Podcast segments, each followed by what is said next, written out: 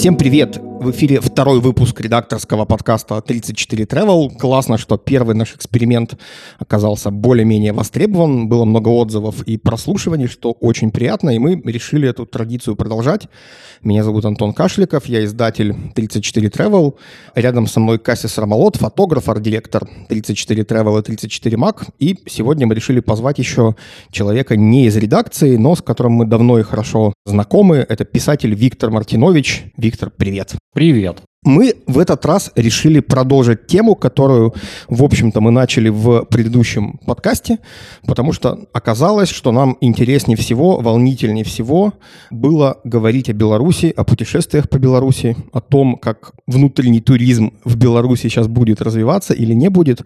И вот захотелось тоже какое-то мнение со стороны услышать, потому что мы в редакции э, там в каком-то своем информационном потоке варимся, а Виктор все-таки, наверное, чуть-чуть в другом существует. Поэтому, собственно, с тебя я бы и хотел начать. Да? Вообще расскажи, как ты провел последние 2-3 месяца? Чем ты занимался? А, мне кажется, что Гузель Янхина написала там недавно о том, на вопрос о том, как вот вас ваша жизнь изменилась при карантине, что она не изменилась никак, потому что я как сидела и писала, так э, сижу и пишу. У меня в каком-то смысле тоже мало что поменялось ввиду того, что я занимаюсь примерно тем же, чем занимался всегда.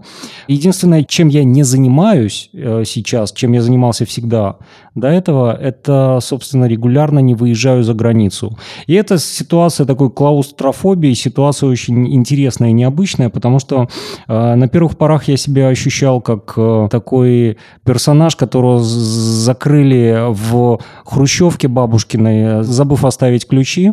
Вот. И Ты живешь просто... в бабушкиной хрущевке? Не, ну это может быть хорошей стартовой метафорой. Но потом оказалось, что, как у Бродского, не выходя из комнаты некоторое время, я обнаружил, что это отнюдь не хрущевка, что Беларусь это совсем не хрущевка. Я, собственно, знал это и до этого, но я оценил, как э, много всего интересного вокруг. Потому что под бабушкиными обоями, которых бабушка налепила, или дедушка, уж я не знаю кто, налепил очень обильно, обнаруживается очень интересная барочная лепнина, очень интересная полуразрушенная статуи, изгвозданные а, какой-то монтажной пеной, перекрытия готические и так далее. То есть э, эту самую хрущевку можно, можно изучать очень долго. И сейчас мне кажется, что происходящее просто прекрасно, потому что наконец-таки белорусов заперли в великолепном дворце, которым они всегда владели, и заставили не дергаться в то время, как э, какие-то упыри там делают евроремонт, а задаться вопросом о том, что вокруг. И, собственно, я вижу очень много интересного. Например, я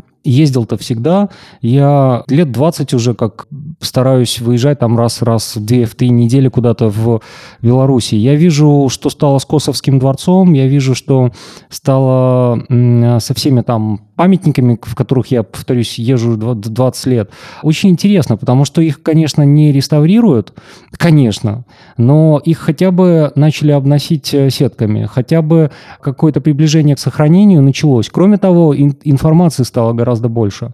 То есть, условно говоря, любой дурак, вооруженный Maps.me, может э, на сегодняшний день отправляться, просто собирать рюкзак на две недели и отправляться на собаках в очень увлекательное путешествие, которое будет сопоставимо с путешествием там, по Румынии или по Карелии. У тебя в Инстаграме было в последнее время тоже немало фотографий лесов и полей.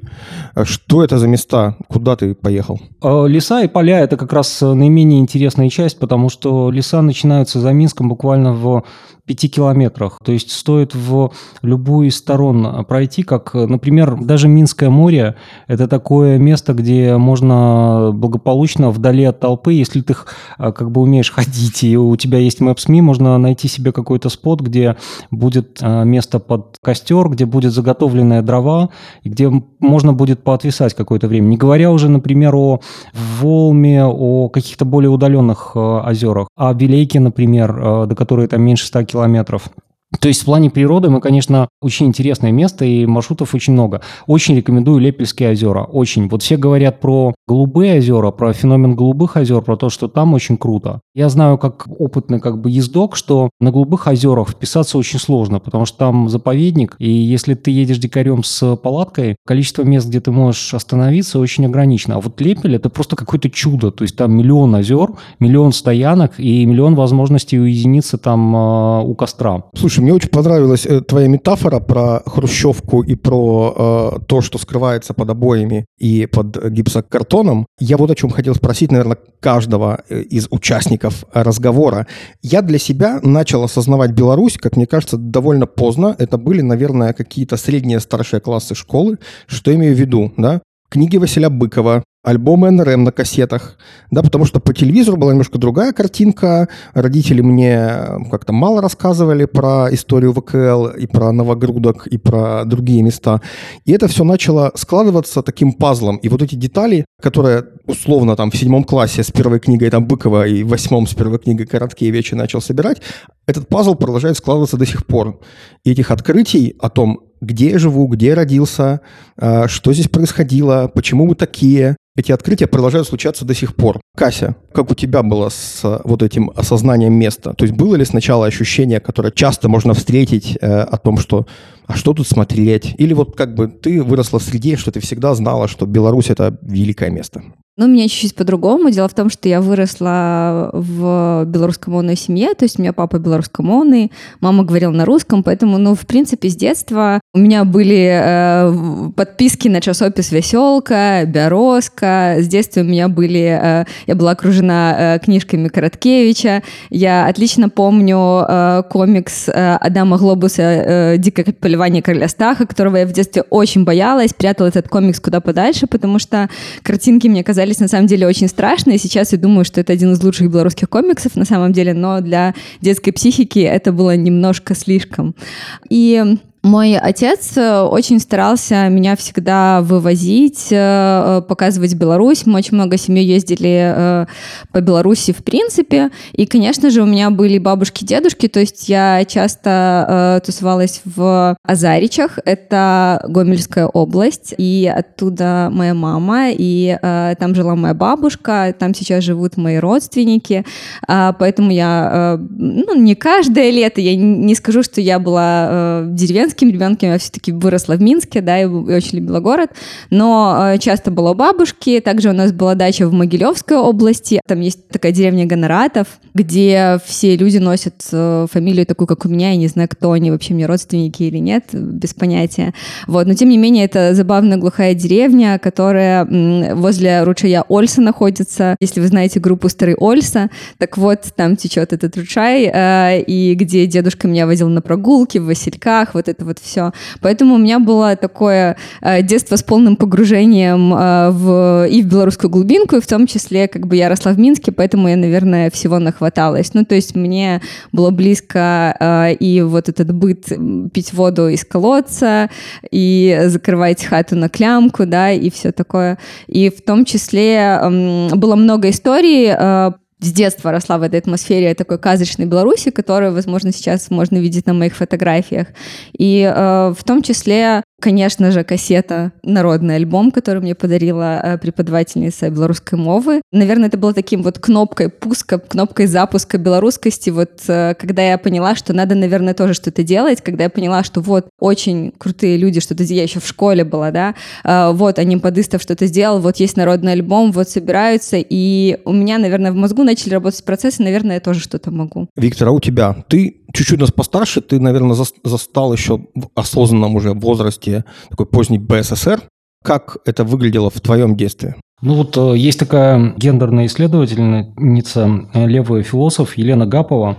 Она как-то написала очень тонкое эссе по поводу нашей идентичности. И я до сих пор помню метафору оттуда. Она говорит, что вот эм, Беларусь, как бы белорусская история приходила ко мне в виде э, монет медных, которые я выкапывала в огороде.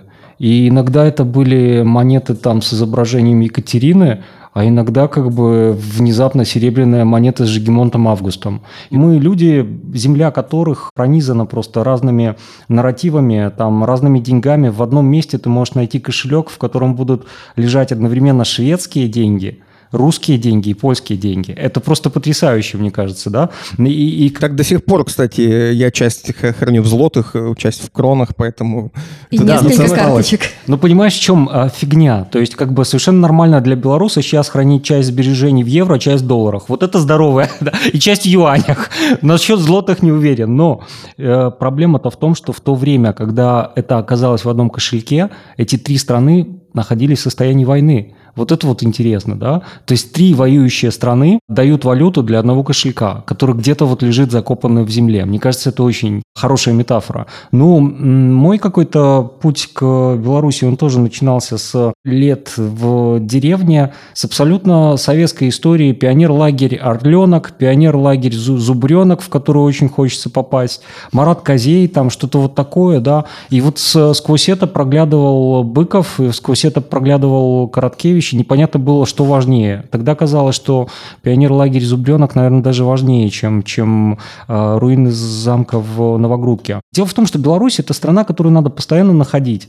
То есть ты вот как бы момент, когда ты нашел ее, он как бы не наступает никогда. Ты можешь 20-30 лет ездить по Беларуси в походы, не знаю, просто ходить, ездить, потом вдруг в 2020 году оказаться в Узденском районе, зайти, свернуть с дороги, потому что кто-то сказал, что а, там стоит какая-то старая Старая Церква, и найти кальвинский сбор 1540-х годов. 1500, то есть 16 век, Ренессанс. Это стоит просто, ну, посреди, там такое ПТУ, какой-то техникум, да, такой в лесу стоящий. И посреди этого техникума стоит э, кальвинский сбор полуразрушены, но хорошо законсервированы. А рядом с Кальвинским сбором находится 200-летнего возраста поместье. И самое главное, что вот как бы это из разряда тех вещей, о которых на первых 10 страницах Гугле э, на запрос, что посмотреть под Минском, ты не увидишь. То есть это, надо быть каким-то вот постоянно находиться в, в состоянии поиска, и тогда ты постоянно будешь что-то находить. Потрясающая страна. Вот правда, ну я нигде такого не... Я не могу из посещенных мной стран вспомнить ни одну страну, которая была бы настолько сложна в эксплоринге, которая не предъявляла бы себя сразу как, как таковую, да? А вот тут надо ее разоблачать, разоблачать, пока ты наготу увидишь, что она в ста одежках, эта страна. Почему так э, произошло? Мало документировали, мало писали, мало выходило книг об этом? Или почему? Да нет, нет, мне кажется, что просто это никому не нужно, так глобально. Вернее, это было очень долгое время никому не нужно, а потом, когда оно стало всем нужно, а те люди, которые знали об этом, уже умерли. Вот и все. То есть, как бы, кто сейчас пойдет в э, библиотеку за альбомом «Архитектурные помники Беларуси» 1970 года издания? Кто сейчас будет листать э, э, альбом Наполеона Орды, изданный в 19 веке, для того, чтобы понять, на руины чего мы смотрим? Таких чеканутых очень мало. Ну вот мы этим занимаемся. Ну вот большой вам низкий поклон, потому что первое, что я рекомендую делать э, человеку, который думает, куда бы съездить, это искать маршруты на 34 Travel, потому что они очень помогают. Во-первых, они классно написаны, они сразу рассказывают о том, где поесть. Единственная ситуация сейчас, как правило, ты натыкаешься на закрытые места, либо тебя просто гонят. Вот как бы, типа, выходит мужик в маске и говорит, а ну пошел отсюда, ты чудо, ты из... Ах, ты еще из Минска, ах ты ж, блин. Есть способы, есть способы. Я недавно попал в Дятлово, это такой очень уютный городок, городишко, как у нас принято говорить, в пиццерию, единственную в городе, оказался единственным посетителем, она работала, это было, наверное, еще там месяц назад.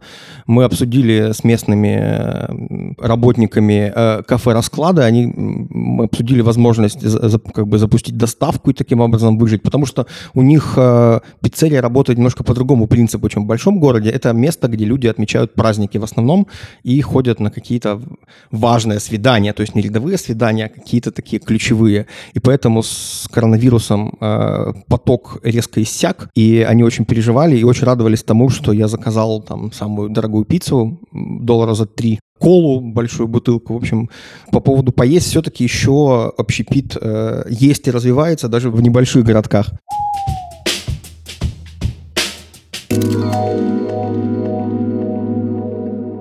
По поводу документации, Кася, мне кажется, ты последние годы очень целеустремленно занималась как раз вот, вот этим, да? Ты фотографировала, ездила по Беларуси, запечатлевала одни и те же места там в разные поры года и так далее. Скажи, пожалуйста, зачем ты это все делала и к чему это все пришло или придет?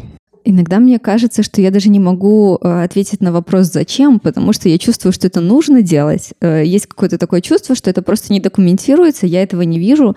То есть то, что я вижу вживую, когда езжу по Беларуси, я почему-то это не вижу ни в средствах массовой информации, да, вот эту картинку, нигде. Возможно, их могу найти только в книжках там Мицкевича, Короткевича, да, и это меня немножко расстраивало. И в том числе я не понимала, почему я не вижу вот такую жизнь, почему ее никто не фотографирует безоценочно. И почему ее никто не, на нее не смотрит безоценочно? Потому что м, все, что я слышала э, от своих знакомых, да, все вот эти, ну, по крайней мере, последние 10 лет, которые я активно езжу по Беларуси, это было у нас бедно, у нас серо, у нас плохо, и все это были оценочные суждения.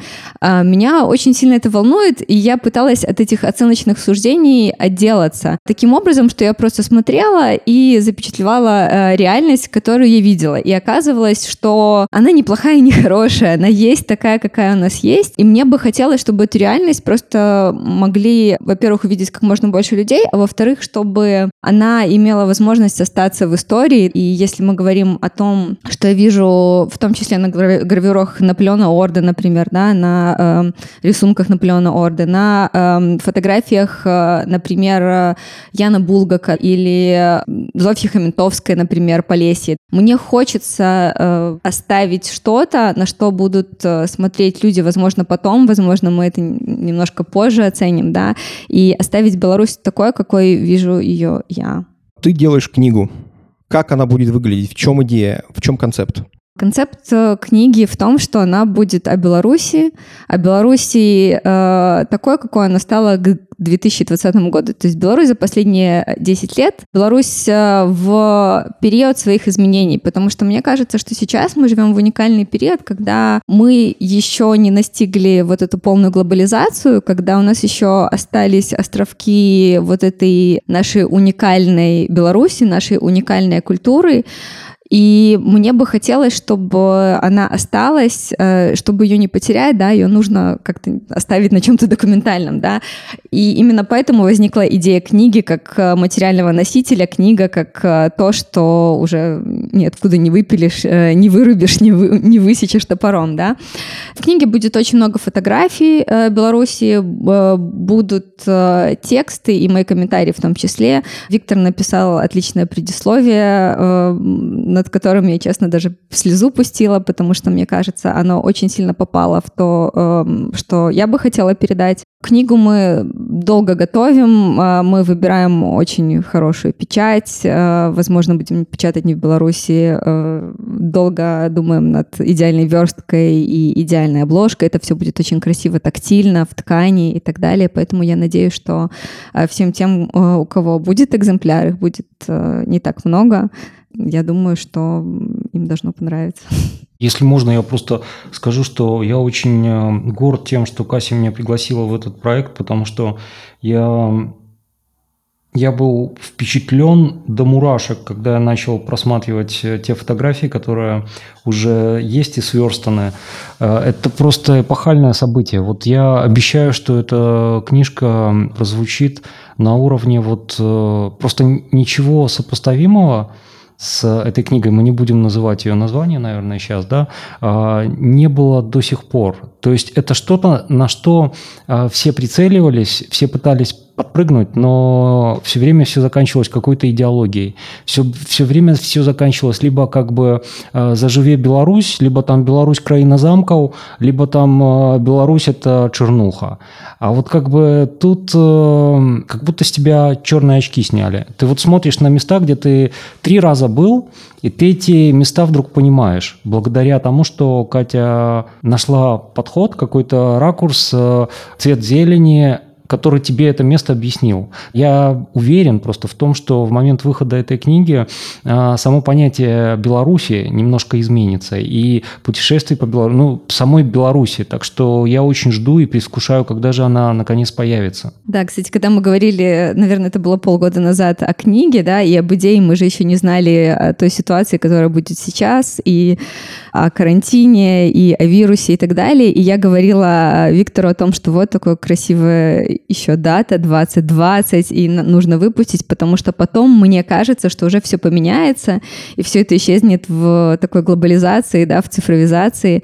И смотри, как все это происходит сейчас, да. Мне кажется, что сейчас лучший год для того, чтобы ее выпустить. Так расскажи, когда эту книгу можно ждать и где ее можно купить, заказать, как это будет устроено? Мы объявляем краудфандинг, и можно будет получить свой экземпляр, ну, предварительно, конечно, э, его заказав, да, э, на Уле, и мы очень надеемся собрать э, нужную сумму, потому что мы очень хотим сделать это все очень-очень красиво и качественно, и достойно, и стильно, чтобы это был настоящий уровень Беларуси, да, который мы, мы очень стремимся показать, чтобы нам самим было за нее не стыдно.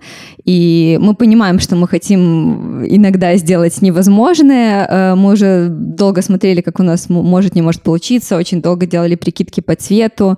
Теперь мы понимаем, что мы можем, мы выбирали лучшую бумагу, поэтому я надеюсь, что те, кто эм, смогут э, получить эту книгу, отдав свои деньги на краудфандинге через Улей, я очень надеюсь, что они не будут разочарованы. Я думаю, что мы э, к подкасту будет же ссылочка, где можно все это будет посмотреть. Да, да, да. Я думаю, что тем, кто читает 34 Travel, они так или иначе узнают узнают о подробностях.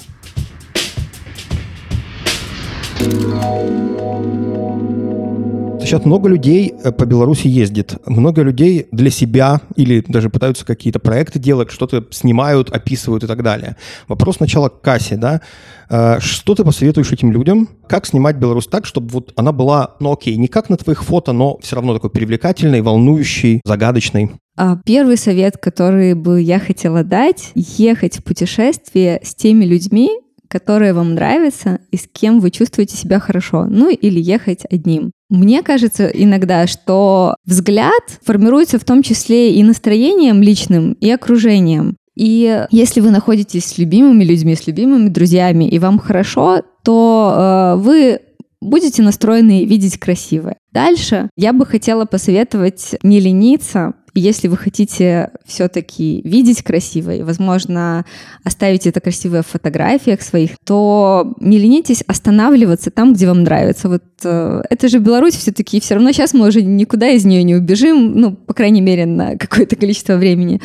А, поэтому не жалейте времени и не нужно думать, что достопримечательности — это наше все. Вот если э, на 3-4 travel написано, значит, э, вот только вот эти точки мы едем, а остальные мы даже не смотрим и, и не останавливаемся по дороге. Очень часто, когда ты останавливаешься посреди дороги, а еще если ты едешь с э, Яндекс, Google, наверное, любимыми картами, которые сейчас э, доступны, они все равно приводят обычно, ведут по странным дорогам, по гравийкам и приводят не всегда туда, куда ты хотел, и, возможно, это лучшее, что можно увидеть. Второй совет все-таки не жалейте времени на то, чтобы побыть в местах, которые вам нравятся, подольше и походить, посмотреть посмотреть на природу, посмотреть, пораспрашивать местных жителей, возможно, быть более доброжелательными к ним и э, заводить э, разговоры. Очень осторожно, на расстоянии двух-трех метров желательно или через забор. И, наверное, третий совет, э, который тоже бы хотела дать, не ленитесь, не нужно стоять перед, если вы уже приехали на достопримечательность какую-то, куда вы долго ехали, не ленитесь отойти подальше, обойти все это, перейти через речку по мостику, не знаю, зайти в лес и так далее. Возможно, там а, и оттуда вид вам понравится гораздо больше, чем то, что вы видите вот прям стоя под чем-то. И, наверное, еще читать историю, потому что, условно говоря, когда ты стоишь возле камня, в честь э, Казимира Лыщинского, например, да, который написал трактат об неисновании Бога, да, и это все находится рядом с костелом, ты просто чувствуешь невероятное ощущение, и ты понимаешь, что э, вся история, вот она здесь. И, кстати, советую очень почитать историю Казимира Лышинского и почему на камне высечено именно то, что там высечено, там очень красивые слова.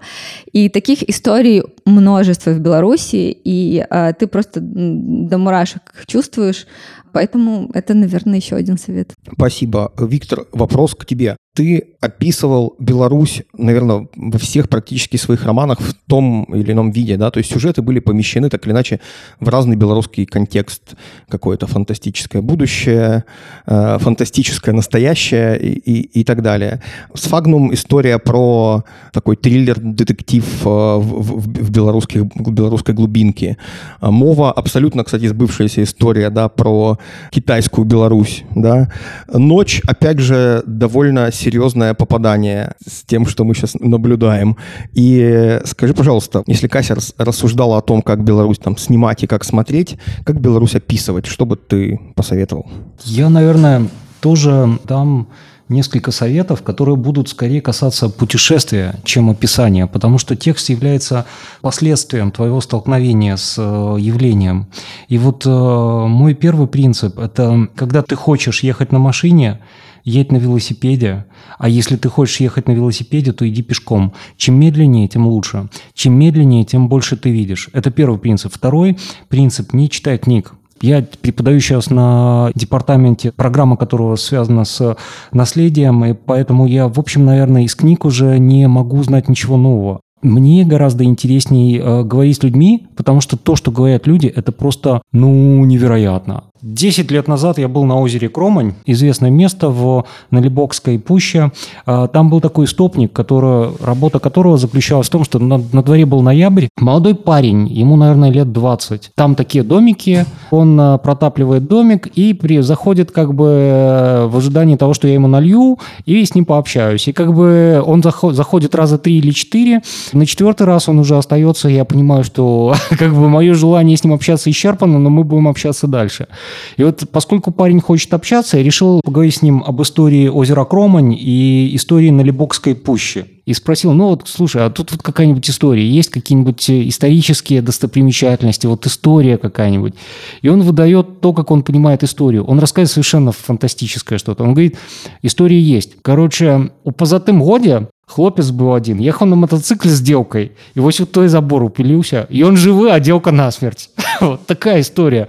И как бы, ну правда, это как бы сердце Нальбокского края, там, не знаю, там э, населенные пункты все там в 16-17 веке образованы, нек- некие деревни есть, там, 14-13 века, да, чувак сидит посреди этого, он работает с туристами, он должен туристам рассказывать про историю, и вот как бы он понятие истории мыслит так, и это офигенно, это как бы тоже такой вот портрет наш, потому что если в любой деревне, которая стоит на э, холме, который образован там э, руинами замка, допустим, в Глуске, спросить как бы про историю, тебе расскажут вот что-то такое, что-то настолько, вот как бы с Картуз Березой, с Картузианским монастырем, который там один, по-моему, единственный во всей Восточной Европе сохранился в Беларуси, в Березе Брестской области – Любой э, гражданин, любой горожанин тебе скажет, что первое, если ты попытаешься там найти монастырь, тебе скажут, что монастыря нету, есть руины консервного завода. Вот. А если все-таки они знают про монастырь, то они скажут, что там была крепость, где Суворов картуз повесил на березу, и поэтому место называется картуз-береза. Как бы про картузианцев вообще ноль по фазе, просто. И вот это вот самое интересное. Вот это, это, это для меня вот из устно... Так это грустно.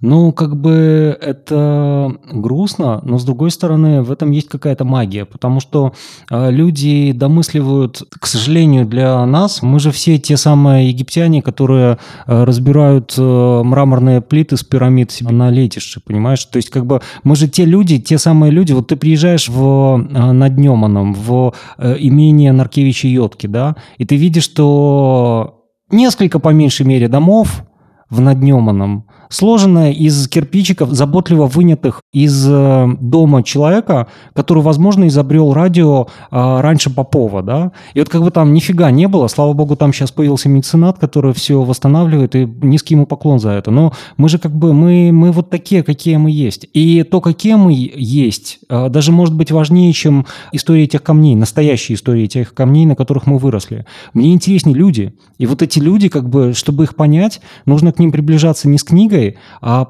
попросить их что-то объяснить. Потому что они порой объясняют так, что просто ух. Я имею в виду, это было два анекдота. Иногда они говорят тебе что-то про жизнь, такое, что правда, до, до, до, до мурашек на спине. А что-то из этих разговоров, из этих рассказов становилось частью там, того или иного романа? Ну, собственно, э, роман «Сфагнум» э, в значительной степени э, выстроен на, на каких-то беседах с совершенно живым человеком из Шарковщины. Его зовут Дим Димыч, и многие наблюдения житейские, вот, они просто переписаны как таковые. Я себя чувствую как бы Хемингуэем, который тягается по барам, бухает с рыбаками и внимательно слушает их истории. Вот. Единственное мое отличие от Дим Димыча заключается в том, что я могу их описать. А Вадим Димычу или какому-то настоящему шаману, им а, описывать это все неинтересно.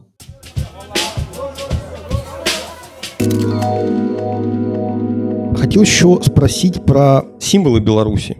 Да, это тоже, наверное, относится к визуальному языку в том числе. Мы привыкли рассуждать, наверное, в каких-то там привычных старых парадигмах, да, там аист, зубр, василек и так далее. Какие символы еще, Касин, ты находила в последнее время и понимала, что да, вот это, это только то, что с нами связано, это очень белорусское? Ну, вообще, я думаю, что э, символы, они же все, э, по сути, исходят из географии, да, и все мы такие лесные жители, и для белоруса, наверное, лес — это и вообще, в принципе, вся партизанщина, да, оттуда это главный символ того, что у нас э, наш рельеф, он очень ограничен, ну, то есть у нас нет бескрайних полей, да, или очень высоких гор, да, нас все такое очень э, умеренное, лесное, наш взгляд всегда упирается в деревья, в эту зелень, мы с ней живем, нам в ней уютно, нам уютно, мы знаем, как прятаться в лесу, да, и э, у меня даже был опыт, когда э, я участвовала в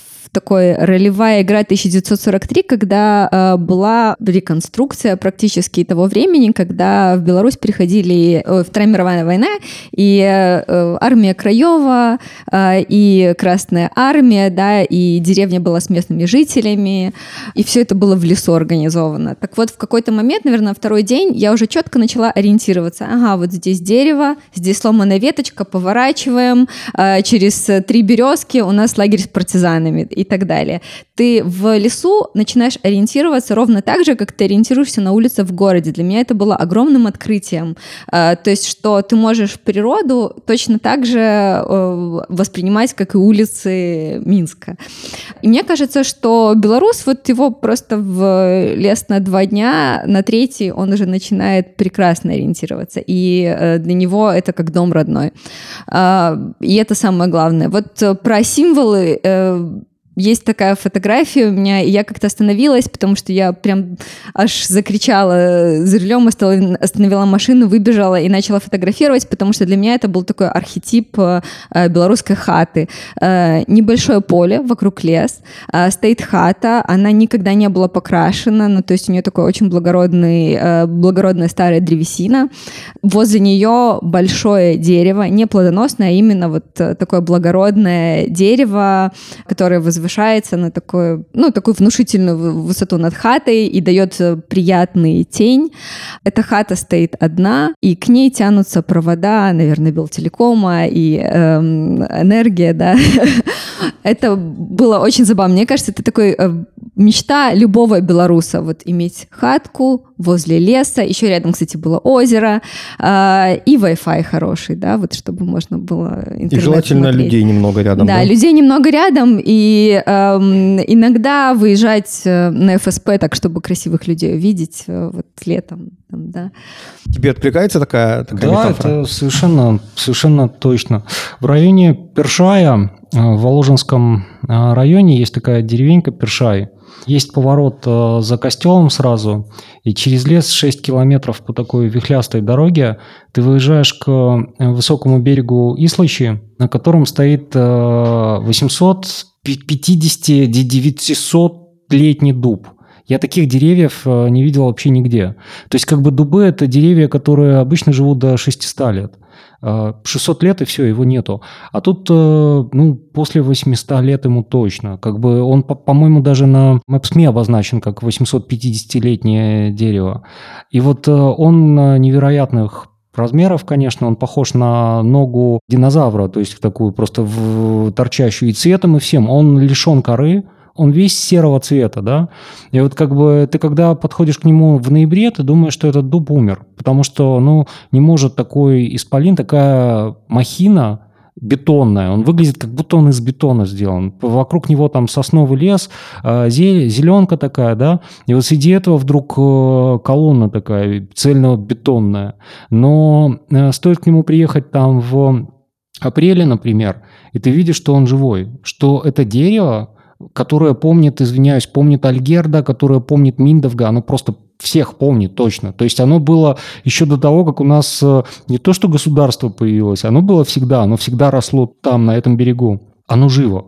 И это, мне кажется, хороший символ, потому что, ну, дуб это ведь э, очень необычное дерево во всех смыслах. Оно э, в плане отношений в фольклоре очень интересно, потому что любой белорус, который э, срубал дуб, он считался обреченным на смерть. То есть, если тебе сказал пан спилить дуб, значит, он тебя послал на смерть. То есть, как бы он всегда олицетворял некую мужскую силу там и так далее. Но даже, даже вот если все это, все эти забабоны откинуть, это дерево, которое растет, как правило, одно в поле. Это такое хуторское дерево, и которое, опять же, умирает после 600 лет. А тут оно вдруг вот э, превратилось просто в архитектуру, само себя превратило в архитектурный памятник. Понимаешь, у нас костелов и замков нету так, таких старых, как это, как это дерево. Вот для меня это определенный символ. Хорошо, смотрите, 2020 э, уже выглядит э, годом непростым, но хотелось бы все-таки этот разговор закончить на какой-то такой оптимистичной ноте, хотя он весь оптимистичный, и поговорить про планы, э, потому что мы говорим в самом начале лета, сегодня кто-то смешно пошутил, что, внимание, прошло 3% лета. Какие планы на ближайшие три месяца? Может быть, э, что-то все-таки еще не увидели и куда-то хотите съездить, что-то посмотреть? Ну, у меня чем больше я э, думаю, куда я хочу, тем больше точек появляется. То есть у меня есть целый список, и э, каждый раз, если я куда-то попаду, я вычеркиваю и еще добавляю точек 10, да? Потому что когда читаешь, э, я много читаю литературы, и когда читаешь, ты начинаешь себе выписывать, куда, куда поехать, а потом еще смотришь карту, и понимаешь, что еще туда можно, туда можно. Мне кажется, что у нас просто огромная в этом плане страна, что можно занимать себя всю жизнь тем, что ездить, а тем более, когда ты э, в каком-то месте появляешься не первый раз, а уже второй, третий, четвертый, ты смотришь совершенно другими глазами на все, и в другом свете. И мне кажется, что это самое прекрасное, что может быть возвращаться в любимые места и открывать новые. А я вот э, хочу этим летом, я, во-первых, я хочу дождаться лета, наконец-таки. Мы тут общаемся 3 июня, и до сих пор время, когда невозможно выехать на природу, с... нельзя. То есть ты там погибнешь. Даже агроусадьба не, не топленная, она приведет к тому, что ты вернешься с бронхитом. То есть дождаться лета, может быть, там к концу, к 20 числам июня начнется летабельная погода. Я хочу э, добраться до Освейского озера, на котором есть э, по центру огромный остров. Ну как огромный? Он, он э, не такой большой. Но на этом острове водятся волки, и на этом острове водятся олени, и все эти, эта вот экосистема, она совершенно замкнута в, со всех сторон водой. Они вынуждены существовать. То есть там когда-то была деревня, которой больше нету, и там, соответственно, туда очень сложно попасть. Нужна лодка, либо нужно договориться с кем-то о лодке. Вот я хочу... Это самый север Беларуси, самый север. Это, наверное, ну, километров 300, наверное, на север. Э, я хочу добраться до Освеи и попасть, переночевать хотя бы одну ночь на этом острове. Кажется, это называется остров Ду. У нас был какой-то фото, фото, фоторепортаж оттуда. Я могу тоже поделиться своими планами. Я недавно размышляю о том, куда бы мне хотелось поехать. То есть не потому, что как бы провести просто приятное время в путешествии по Беларуси. Я понял, что мне хочется проехаться по родным местам. Моя мама и родители моей мамы из деревни Страдубка, это Гомельская область, Лоевский район. И я не так часто там был, и это всегда были какие-то такие поездки на полдня. При этом это берег Днепра, обрыв. Рядом есть деревни с названиями Чаплин, Марс. И я совершенно точно все детство воспри... ну, не воспринимал это как, ну, знаете, такие места, стоящие посещения изучения. Воспринимал это как что-то обычное или даже как некую обязаловку, потому что раз в год мама, мы туда ездили проведать, проведать родню. И я никогда не доезжал, например, до Лоева, который тоже стоит на Днепре, на самой-самой границе с Украиной. Сейчас, разглядывая фотографии, э, разглядывая карту этих мест, я понимаю, что мне очень хочется вот именно по югу Беларуси, по Полесью, по Гомельской области, по Брестской как ты говоришь, не спеша, все-таки на авто, но не спеша с толком расстановкой прокатиться и посмотреть на это уже глазами э, человека, который не, не воспринимает это как данность, а воспринимает это как любовь. Простите за пафосную концовку, если что. Э, меня зовут Антон Кашликов. Спасибо большое за, разговор. Кася Сарамолот, 34 Travel, 34 Mac, Виктор Мартинович, писатель. Спасибо, что нас послушали. Это был редакционный подкаст 34 Travel. Пока. Пока.